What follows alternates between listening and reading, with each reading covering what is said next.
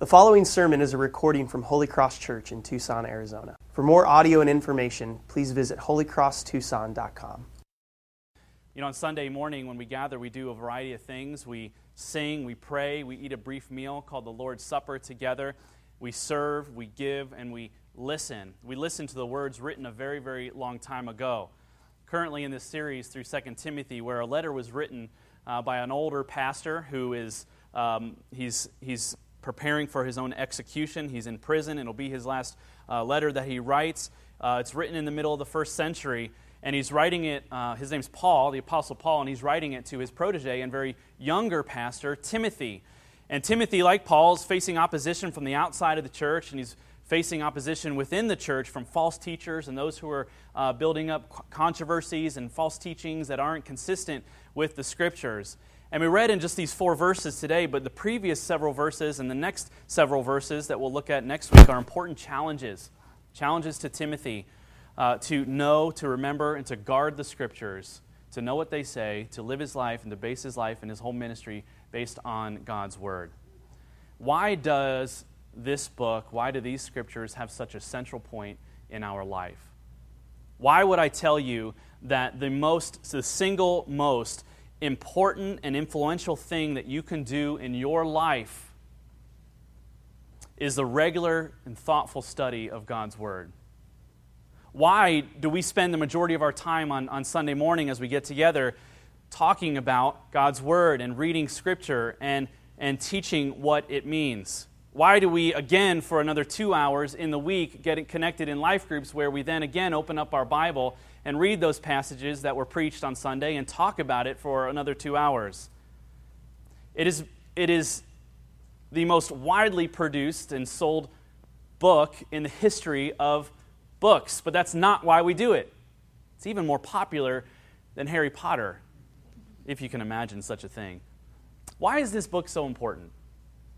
Why put so much on the Bible?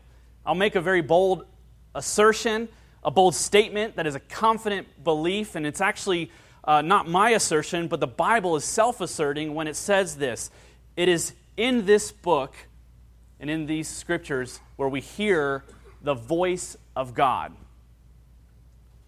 Not the voice of men who are just really close to God and were well acquainted with Jesus, but the voice of God Himself. 2 Timothy 3:16 in Christian circles is sometimes as common or familiar as John 3:16. But its familiarity should not cause us to feel the force of its timeless challenge to us. And so today I want to give 3 challenges that Paul wants to challenge Timothy with, and then I want to challenge you with. Challenges to hear this morning from this passage, to take into your life, and to base your whole life on these things. And so go and do these 3 things. The first one is this: to believe in the God-breathed nature of the Bible. This is what Paul says, that it's breathed out by God, that all of Scripture is breathed out by God. In every age, the authority of the nature of the Bible is questioned and challenged. What really is in this book? How really should we view the Scriptures and the writings that we have that are in the Bible? And that question is really challenged, and the authority of it, the supremacy of it, the God-breathed nature of it is always questioned and challenged in every generation. This October 31st, in addition to Halloween, Christians all around the world will remember Reformation Day. The day was October 31st, 1517, 499 years ago this month, that is widely regarded as the most significant movement of God's Spirit in the church since the day of the apostles. And on that day, a man named Martin Luther, at the time an Augustinian monk, he sparked this debate with the Roman Catholic Church that would become known as the Protestant Reformation.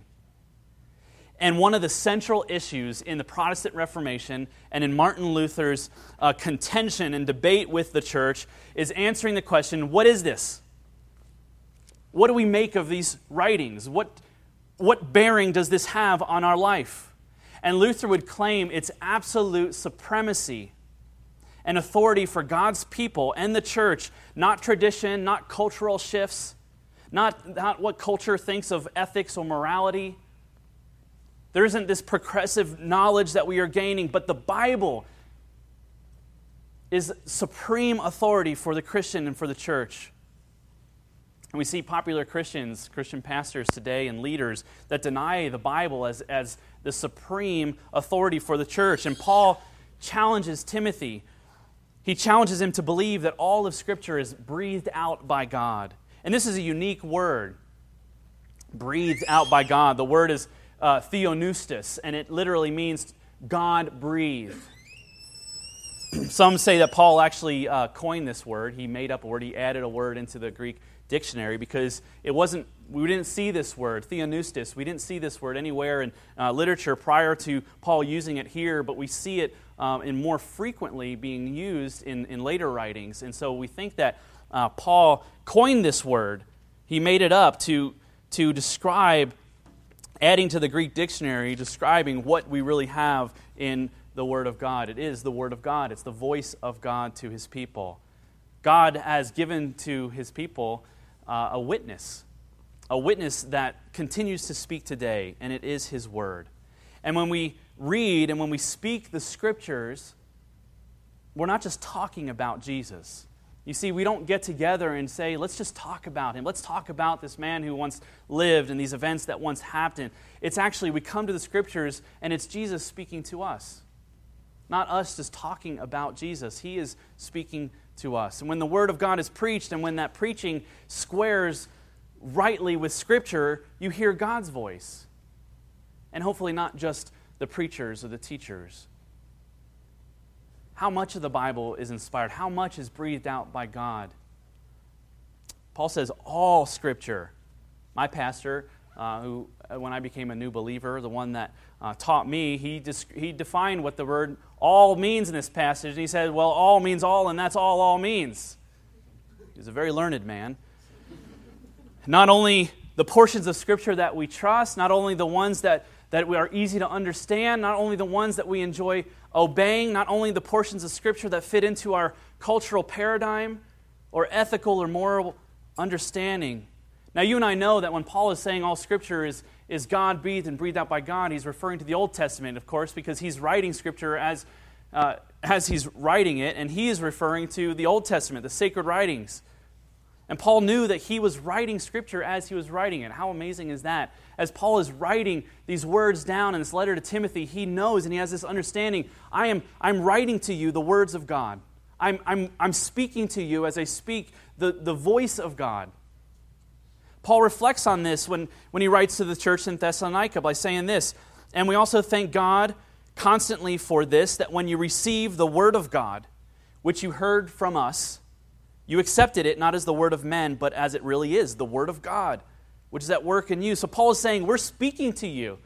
And this isn't the word of man, this is the word of God. And so as Paul is preaching and writing Scripture, he knows that there is something that carries with it this weight of authority and supremacy. Even Peter says this in 2 Peter, for no prophecy was ever produced by the will of man, but men spoke from God as they were carried along by the Holy Spirit. So what we have in these pages, because of the inspiration of the Holy Spirit, is the very Word of God, the very voice of Jesus speaking to us. Isn't that amazing? Isn't that incredible? Have you ever found yourself in particular pain or sorrow or confusion or struggle and have thought to yourself, God, would you talk to me? Would you make yourself known? Would you speak? If only I could hear your voice. Then I would know. If only I could hear you speak to me in my time of struggle, then I would believe and I would know that I'm not alone. And He does. And He is. And He is speaking to us today. The Bible is His present witness to us.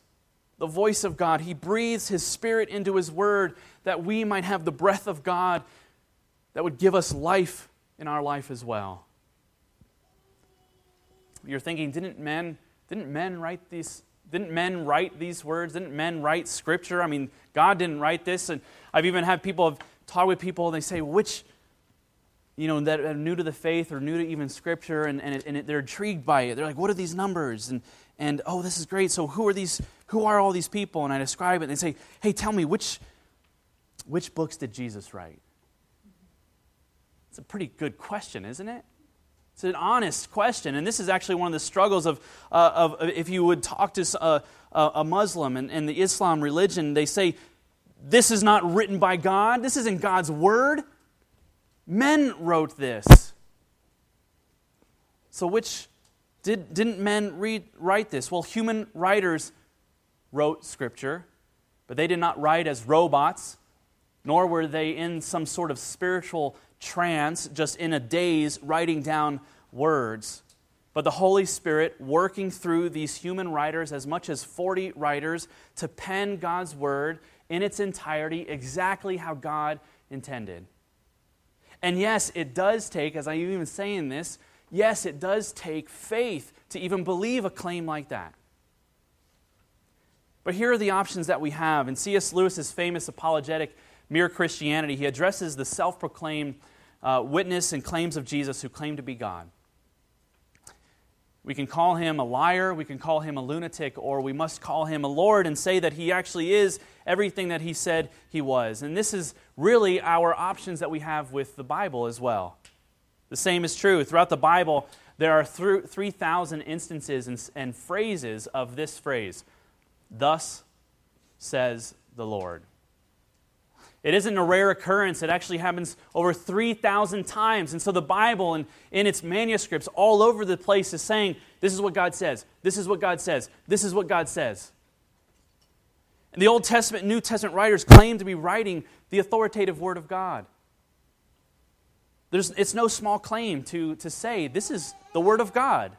And so we have three options. Those who are saying, hey, listen up, this is God's Word, He wants to speak to you, they're liars.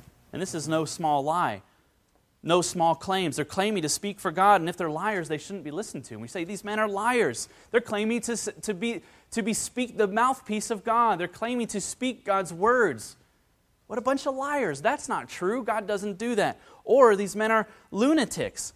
Not only should they not be listened to, they should be probably, they need help. They need to be cared for. You know how certain people always claim to do things in the name of God? They do things, God told them to do something. Usually these are not good things, right? These are lunatics. They're crazy. They actually think that they are writing God's word. Or, and this is really the only other option, or these men are telling the truth. They're writing God's word. God is speaking to them. And as the Bible speaks to us, Jesus himself is speaking to us. And if it is true, then God is speaking to us, and these writers are telling the truth. They're saying the Bible is just a really good book is not an option to consider. Oh, this is a really good book. No, this is a ridiculous book. It's a crazy book. These people are saying they are talking to us from the mouth of God. And so I don't really believe that. I don't believe that this is the Word of God, but it's still really helpful for my life. To put it plainly, when the Bible speaks, God speaks. That's what it means to be God-breathed. And if the Bible is not the voice of God, then following any word of it is foolish. And it is like building your life again on the Harry Potter books, which I know some of you do. It's fiction. But the Bible claims to be the most clear reality that there is, and in which there is no falsehood, in which there is no confusion, no ambiguity, no muddling of the truth. When the Word speaks, God speaks. But the Word of God is truth, and if His truth is much, much greater than our own understanding. And so this is what Paul wants to challenge Timothy with. He challenges him to remember that all of Scripture is God-breathed. It's breathed out by God. That it's inspired, some commentators or translations say it's inspired. That doesn't mean it's inspiring. It doesn't mean it's just really helpful for your life. It means that it's from God, and to listen to His Word is to listen to God, and to disobey His Word is to disobey God. And so here's the other challenge, knowing that, embracing that, believing that when we have the Scriptures, we have Jesus speaking to us today, how should we then approach these words? How should we approach this book? What a great thing that we all have in front of us. We stack them out at the door. We put them in your chair rack in front of you. Everyone has a Bible.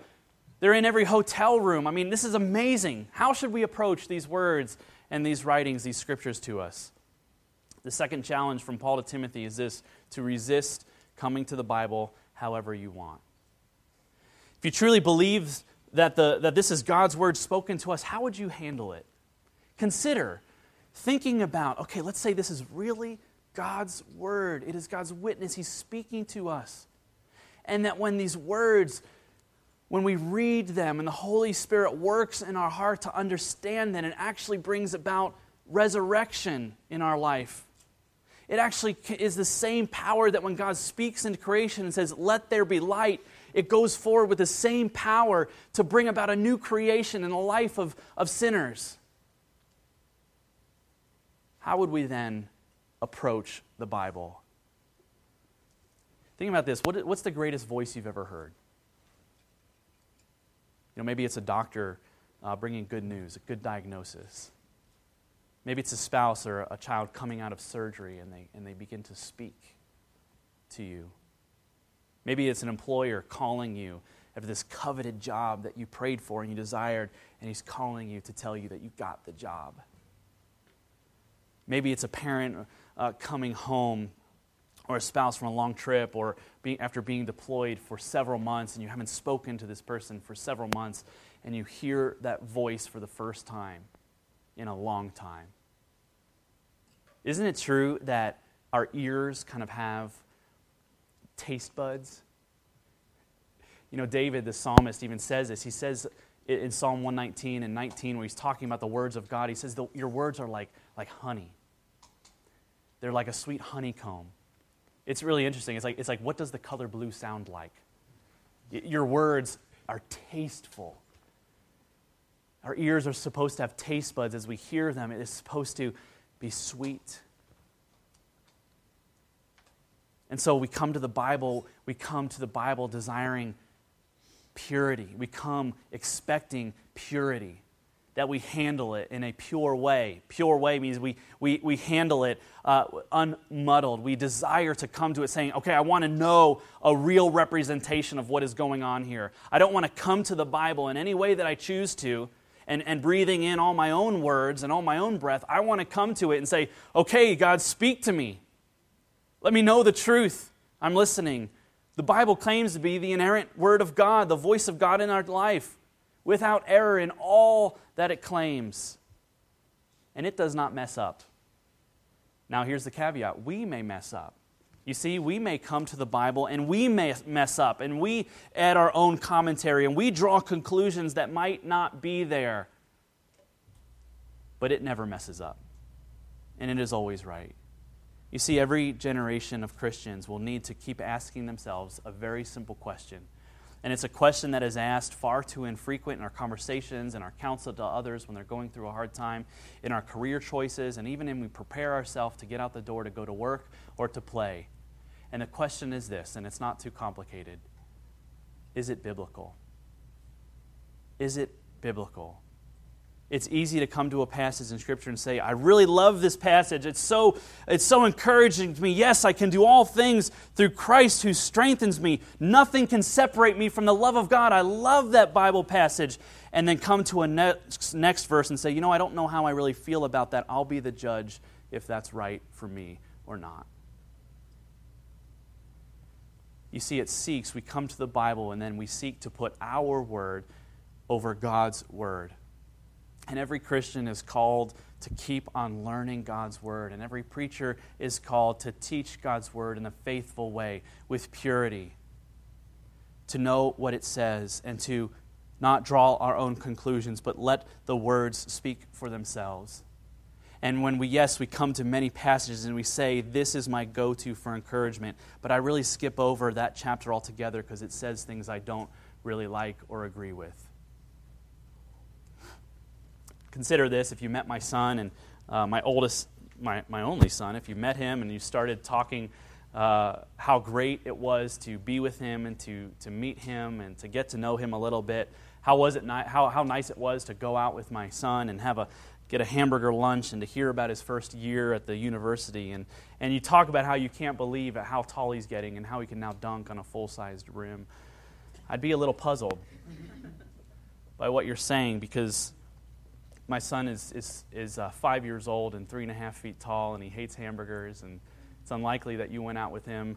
He's rarely ever more than 5 feet away from his mom. I'd be a little confused, and it doesn't matter how passionate you were about your time with my son and your description of him. It wouldn't matter how you insisted that you knew him and it truly was him who you spent time with. You're describing someone nowhere near who he actually is.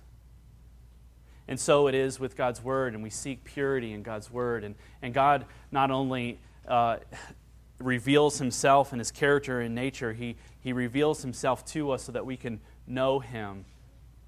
And so we come to the Word of God, not saying, God, here is how I imagine you to be, but we come saying, God, who are you, so that I can know who you are.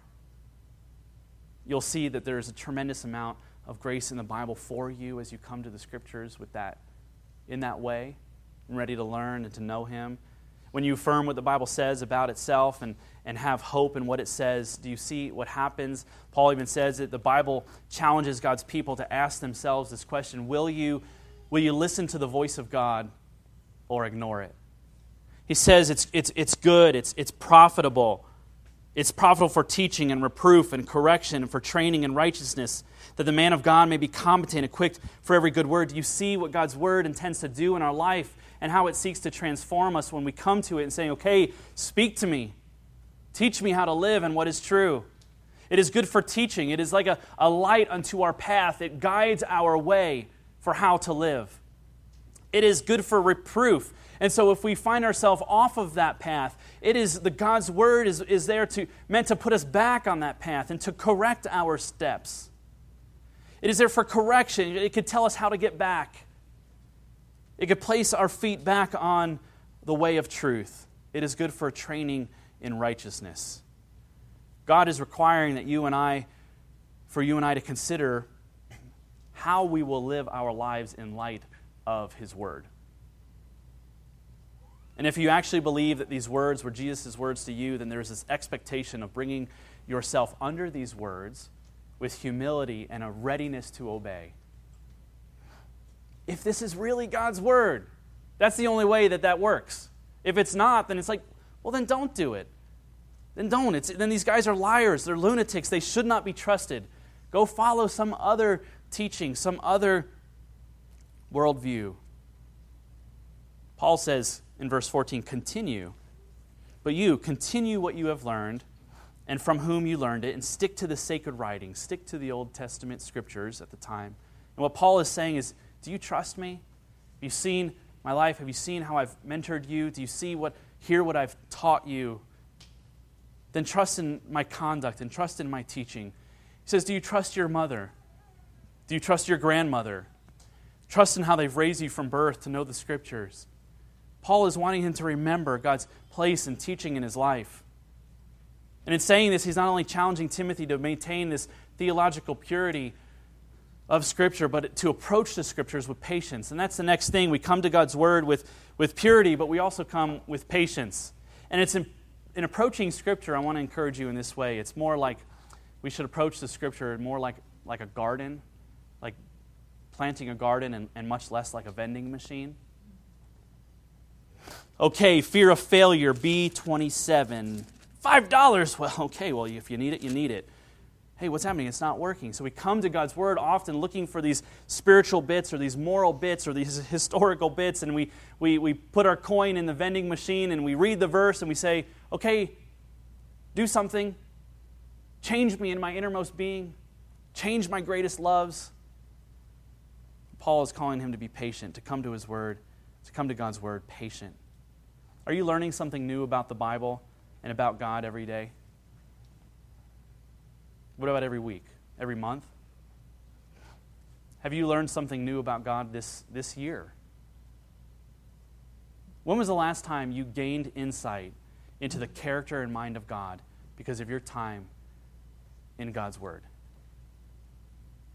When was the last time you actually felt that God was speaking to you as you sat down and read his Scriptures and said, God, I need to remember this. This is who you are. Really, if you're not doing that, are you really ever listening to God speak to you at all? Paul's not telling Timothy to find something trendy to do in ministry. He's not saying, hey, this was my generational thing. We really cared about the Bible, Timothy. But you, like, times have changed, and do something edgy, and do something trendy, and do something so people will listen. And in fact, in the next passage, he even says, a time will come when people will want to listen to whatever you have to say, but don't. Don't be tempted by that. Preach the word. Stick to the scriptures. He's telling him to continue in what he's already been convicted of, which is the same gospel that Paul believed, and Timothy's mother believed, and Timothy's grandmother believed before him. Timothy must hold firmly to this central truth of God's word and train himself as he learns more and more about who God is.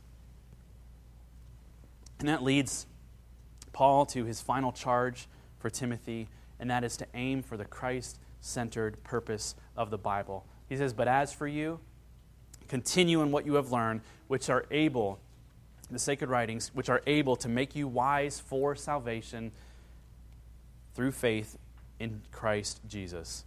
This is an important sentence, important verse. The scriptures, in believing in them, will make you and I wise for salvation. Okay, a very important follow-up question is this. Okay, how? Okay, that seems important. You're telling me that the Bible can make me wise for eternal life. How do I get that good? That good in me? How do I do that? How do I get understanding? And here's how the Bible does it. Without ever uttering a word of Jesus in the Old Testament, here's how Paul is telling him, stick to this, and it will make you wise for salvation in Jesus Christ. Becoming acquainted and understanding and believing what the sacred writings have said up to that point. And here is how it happens. One, it reveals the absolute perfection of God. God is holy. God is perfect. God calls his people to holiness. And Timothy would have read, and not only read, but memorized, as Paul has memorized, Isaiah 55. The sacred writings Paul memorized. And he would have trained Timothy to do the same. And he would have remembered Isaiah 55, where God declares to his people, for my thoughts are not your thoughts, rather are your ways my ways, declare, neither are your ways my ways. For as the heavens are higher than the earth, so are my ways higher than your ways, and my thoughts than your thoughts. God is saying all throughout the Old Testament, he says, I'm not like you, I'm holy, I'm perfect, I'm set apart from you. I demand holiness. And also, as he would read the scriptures again, he would have memorized passages like Jeremiah 17 that says, the heart is deceitful above all things and desperately sick. Who can understand it? I, the Lord, search the heart and test the mind and give every man according to his ways, according to the fruit of his deeds. So the Bible reveals the good, perfect, absolute perfection of God, but it also reveals the absolute imperfection of man and of us. And as Timothy would read the Bible, he would come more and more aware of God's holiness, and he would also become more and more aware of his conviction that he falls short of what God has called him to do.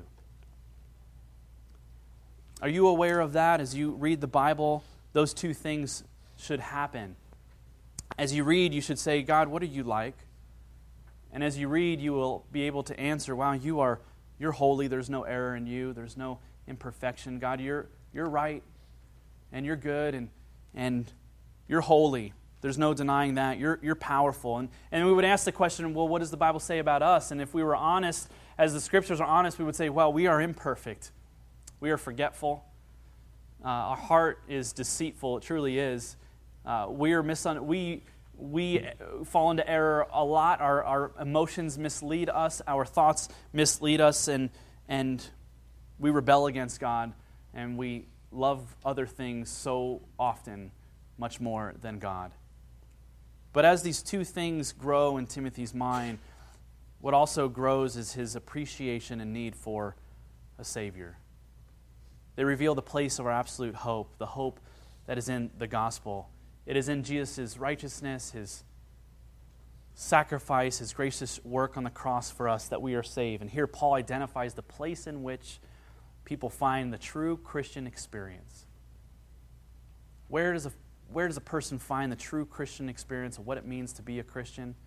Paul says it is in Christ Jesus. It is the grace of God received by faith in Jesus that becomes the hub of the Christian life. Not our behavior, not our morality, but the perfect righteousness of Jesus. I'll ask you a question that I want you to think about in your own head. And that question is this: what does it mean to be a Christian? And you might have things floating around. The first thing that comes to your mind, it might be things like this. What might come to your mind are all the things that you should do or aim to be in your life. And you have this portrait of a Christian. That Christian is good. And that Christian is well-behaved.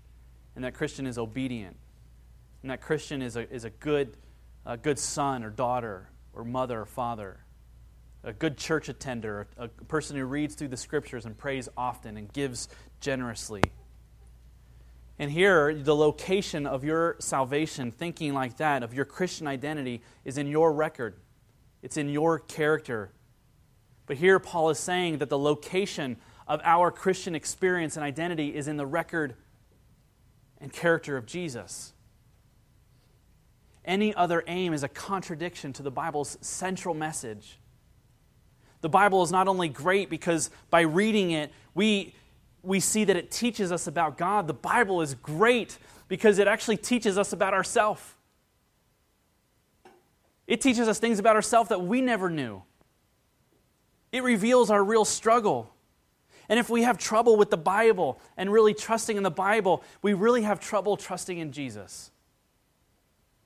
If you have trouble with the moral ethic or presented in the Bible, the right way to live or the wrong way to live, and you're thinking, I don't know if I agree with that. Your real struggle is you don't want God telling you how to live. And you disagree with Him about what is right. If you struggle with a lack of clarity in certain areas of Scripture, you really want God to work on your own timing. You want God to give you the answers right away and to live at your pace rather than sit and to learn from Him in patience. If you struggle with trusting in the promises of Scripture to give you peace in your current circumstances, the truth is you really struggle with God, with trusting in God Himself. The Bible, when we let it, will confront our most elaborate mechanisms of self-salvation, and it will show us the only way to lasting peace is resting in Jesus above anything else. And if we will let it, it will make us whole. It will bring us tremendous encouragement. It will bring us tremendous clarity and hope, no matter what is going on. And that's what Paul is saying to Timothy. He says, if you let it, and if you train yourself in it, you will not only be wise for salvation, but you will be well equipped for everything that God calls you to. Everything that God calls you to. What has God called you to? Well, I want to be a good husband, wife, mother, father, child, citizen. I want to be a hospitable neighbor. I want to be whatever. What is God calling you to be? Where are you going to become wise for those things? Is God's Word your supreme authority? Is it your ultimate guide? Is it your clearest path? The writer of Hebrews says this as it relates to God's Word: for the Word of God is living and active, sharper than any two-edged sword, piercing to the division of soul and of spirit, of joints and of marrow, and discerning the thoughts and intentions of the heart. And no creature is hidden from His sight, but all are naked and exposed in the eyes of whom, to whom we must give account. Reading the Bible in a way that is aimed towards the central purpose of Scripture is meant to see more and more of God's holiness and more of our sin. And because what Jesus has done for the cross on the cross for us, we need not fear how God looks at us. We need not to be afraid of admitting that we are broken and that we are sinners, because our hope is not in our godliness and our perfection, but in His character and His record. And also our hope is not in that hopefully someday God will compromise His standards and ease up a little bit on all of these rules. Our hope is not as well. I hope that God isn't as strict with me as He was with the people in the Old Testament. But rather, we rest in Jesus, who has become our salvation. He has done everything that God has called us to do in His Word. He has taken upon Himself God's punishment for our sin. He has upheld perfect obedience according to the law. And without the gospel that is revealed in the Bible, there is no hope in this life or the next. You truly can't make sense of any suffering in this world without it, without knowing the central message of the gospel that Jesus saves. It's not just to make us better people, it's to make us wise for salvation. There's no real purpose on this earth or no real purpose to our days at all if this is not God's word, if it was just some great stories by men. But since it's everything, we guard it not only in its central aim of Scripture, we guard Scripture in itself as our supreme authority for all of life. It will never lead us astray. It will never lead us to shame. It will make us wise for all that God intends for us. Let's pray.